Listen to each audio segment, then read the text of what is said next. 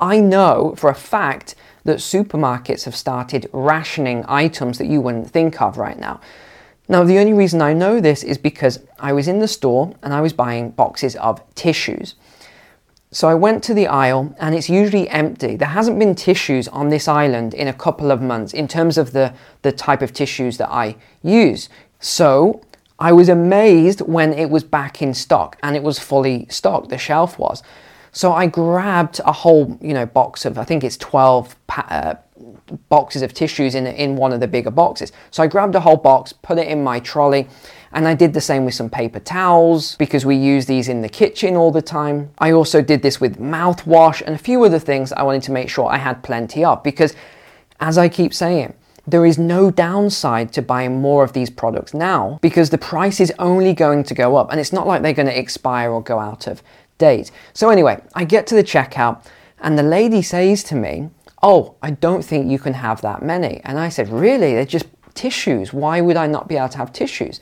And then she said, Oh, and those packs of paper as well, you know, paper for your printer. She said, You can't have that many.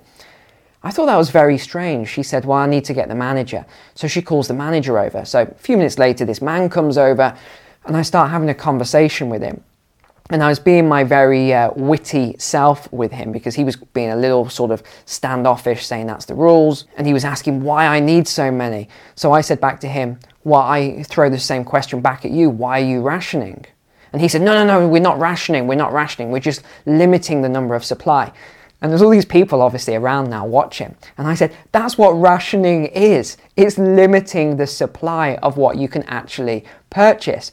I mean, that's obvious, isn't it? And he said, well, that's not, you know, how I see it. This, it's not rationing. And he's looking around a little, you know, awkwardly. But he said, but anyway, on this occasion, I will let you uh, take, you know, buy all these items. And I said, oh, thank you so much for letting me buy these items with my own money. And then a few people are laughing. But there was actually one lady in the queue that was tutting the whole time, Ugh! repeating all the stuff you see on the BBC and all these other, you know, news channels. And she said, oh, I haven't had any tissues in weeks. And I said, well, just go over to the aisle. There's loads of them. It's fully stocked. Go and get yourself a box. But anyway, let's move on to the articles. Let's get started with the first one today. Global food crisis will last for months, World Bank chief says. So, you remember on my Friday walk and talk, I told you about this. All of these organizations, the World Bank, and all these huge organizations are now coming out and saying this is going to happen. There are going to be food shortages. But yet people still drop comments on this channel and say, no, no, I don't believe it. Where's the evidence? Source, my favorite word. What's the source? Show me the source. and I'm like, okay, the source is the IMF. The source is the BIS. The source is the UK government. The source is the Farmers Union. The source is the US government. The source is the EU. The source is, and they say, well, you know, and then they never come back. Food prices are already up almost 37% year on year. So this is the global food index that they're referencing here. For each one percentage point increase in food prices, 10 million people are thrown into extreme poverty, according to the World Bank's estimates. Now, just to be clear on this, if you look up the definition of extreme poverty, it is not good. It does involve people who cannot afford uh, food for themselves and their families, i.e., starvation in some cases. However, Mr. Malpass said there is one positive side to the crisis that we have large global stockpiles. As they are released, there can be progress and also the supply of food. Er, wrong. Here's why that's a bad thing. You actually need those stockpiles. There's a reason governments have stockpiles, it's for emergencies. And I guess you could say, well, this is an emergency. Sort of. This isn't the emergency yet. The emergency is going to come later on. Then you're going to see a really, really big emergency. Now, what sort of time scale are we talking about here? I think it could be as early as six months that you are going to see a food emergency. And this is going to be global, by the way. I'm not just talking about you know, localize the different countries. Although, as I've said uh, many a time because people misunderstand my message, wealthier countries and wealthier people in wealthier countries are not going to go hungry. So if you are, you know, upper middle class and wealthy, you are not going to go hungry. Let me just throw that out there because you are going to be able to afford the food that's imported, although it is going to be a lot more expensive. Who is going to suffer and really struggle is absolutely disgraceful and tragic. It is the people who are on the poverty line, even in Western nations. Food banks are going to get overrun. I don't think they're going to reach breaking point, but they are going to be overrun. And I do think, in an absolute worst case scenario, you could see what you used to see in the Great Depression you know, soup lines, bread lines. So if you want to avoid all of that, just make sure you've watched my playlist on food preparation and it will tell you exactly what you need to do today, not next week, next month. Oh, Neil, I'll just give it a few months to see if you're right. That hasn't worked out very well for the trolls on the channel who have waited and waited thinking I'm going to be wrong on some of these things that I've talked about. So I would say probably don't wait to take action right now, but completely up to you. Do what you think's best for you. To move urgently towards solutions as rising interest rates and debt burdens begin to pile pressure on developing countries. I talked about this on the Friday weekly walk. A lot of defaults in developing nations at the moment. So if they can't service their debt, how do you think they're going to buy food? They're going to try and I think they'll do a pretty good job, but it's not going to be perfect. There will be people who will starve in developing nations. And, and again, it's absolutely horrific to talk about these things, but these are some of the events that are going to occur later this year. When US Senator Roger Marshall was recently asked about this, he openly admitted that a worldwide famine, look at this word, famine, is definitely going to happen. Look at the language being used here. The good news is that nobody is starving to death in the United States right now. But there are a lot of cases like this chap here. You know, you, he made a pot of spaghetti last for three days of meal. This lady here gets eggs and bread from the food bank so she can afford laundry detergent at the store. Now, this is an interesting one. During Joe Biden's fifth quarter in office, an average of 41.3% of US adults approved of the job he was doing as president.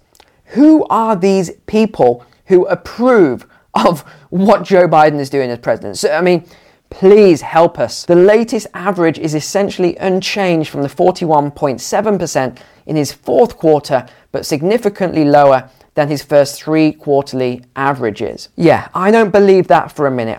Who are these 41.3%? More like 4.3%.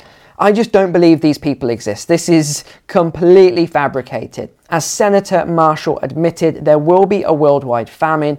There is no avoiding that now. Another article then the Rockefeller Foundation began the countdown, again, similar to what I said here, about six months to a massive immediate food crisis. And the CEO of Goya Foods has warned we are on the precipice of a global food crisis. Americans will have to tighten their belts and consume less. He was then asked a series of questions. Do you think things will get worse? And do you think food prices will go even higher later this year?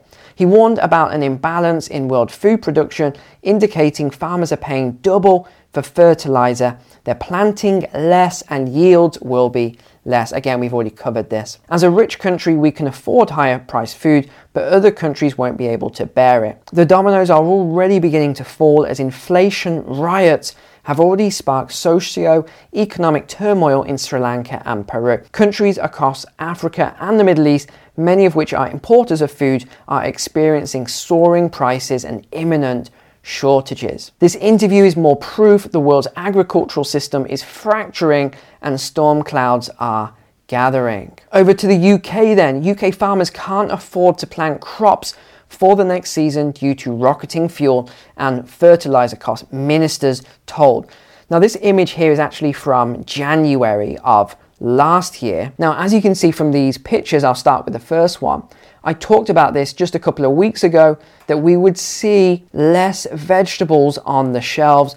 What else did I talk about? Poultry, amongst other things. And again, this image has not been altered. This is from yesterday, and you can see there was less poultry, less chicken available than normal. Now, I have got to say, this isn't a true representation of all stores across the UK because I am on a small island. So if we have bad weather or the ferry doesn't run one day or something like that, you're not going to have fresh produce in the supermarkets. It's going to take a day or two before they can restock. But really, the point and what I want to emphasize here is that what we're seeing in these images, we are going to see in the future. Some farmers in the UK can't afford to plant crops for the next season. I have been contacted by several farmers in my constituency of North Shropshire explaining that because fertilizer and fuel costs are rocketing so quickly, they may not be able to afford to plant for next season. Very likely. She said now is the time to reverse the cut to the basic farm payment schemes to help our farmers survive the crisis yeah, why haven't they done that already? And again, then you see, you know, the environmental secretary. Look, they just talk about absolute nonsense. They're talking about the labor market and all this. They're completely missing the point here. It's not about labor, it's about fertilizer. Goodness me. And this is, you know, these are meant to be the geniuses running the country. Next article then around 4 in 10, or more specifically, 39% people have admitted they bought less food in the past two weeks thanks to the cost of living crisis. This has risen from 34% of Brits trimming back their grocery spending a fortnight ago and 18% at the start of the year. Figures from the Office for National Statistic also revealed on Friday that 44% of adults were spending more than usual to get what they normally buy. The most common reason was higher food prices, with 92% of people saying their grocery bill had increased. An increase in gas or electricity bills, so this is home heating gas, not uh, gas at the pump for the Americans watching, came in at 86% and an increase in the price of fuel at 80 percent. As many as 42% of people said they were unable to save money, up from 34% in November. Honestly, if you haven't saved by now, uh, you're probably too late because as we go into this recession and p- potentially even a depression, there's going to be so little money around that I would be saving every last penny you possibly can right now if you haven't already. The data also highlighted an increased difficulty to buy fuel over the past two weeks, with around 20% unable to purchase fuel. Desperate families already hit by soaring energy bills could see the price of groceries rise by £1,000 a year, an expert warns. We're only into a couple of weeks of the cost of living squeeze, and it's getting worse. If we have a harvest failure, very likely with these flooding and extreme droughts, the price of things like bread could go up a lot more. I think, uh, hold on, this is an expert who is this expert? Bread is obviously going to go up a lot more. Has he missed the memo on what's going on in Ukraine here? I don't think there will be a shortage of food, but we could see prices going a lot higher and some rationing. I mean, okay, I, I probably shouldn't have used this article actually. This guy does not know what he's talking about. Okay, let me just say we are going to see shortages. We are going to see rationing. We are going to see uh, prices spiking. There's no way around this now. It's too late. The government ministers were warned by the NFU, the National Farmers Union. The, the, the, union said, We need fertilizers, we need this stuff now. If you do sanctions and all the rest of it, and you stop um, importing fertilizer and Russia bans us from having fertilizer and all this sort of stuff, we're going to have a food shortage. It's going to be just absolutely diabolical. They warned this to the government, but the government did nothing. Just as a lot of other EU nations and even America and other places, they carried on with all the you know proposals and policies they wanted to do, regardless of how this was going to affect the citizens of the country. And again, I don't even want to get into the morality around the sanctions and should we have done this, should we have done that, should we not have done this. My points aren't really about the morality of the sanctions, they're about the knock on effect of what happens with uh, gas if we can't get gas, what if we can't get fertilizer. This is what's having an impact on the people, and it's going to have an impact on your food bill, on your energy bills, on everything else. This is not going away. Do not listen to the politicians and the media. They are deliberately trying to, you know, calm everyone and make you think that everything's going to be fine. It is not going to be fine. You need to prepare for this. You need to prepare for it immediately because you have got six months maximum, I would say, before we just reach a new uh, peak with all of this crisis. So that's all I've got to say for today. Thanks for watching. I really appreciate you as a subscriber. Take care, God bless, and I will see you tomorrow.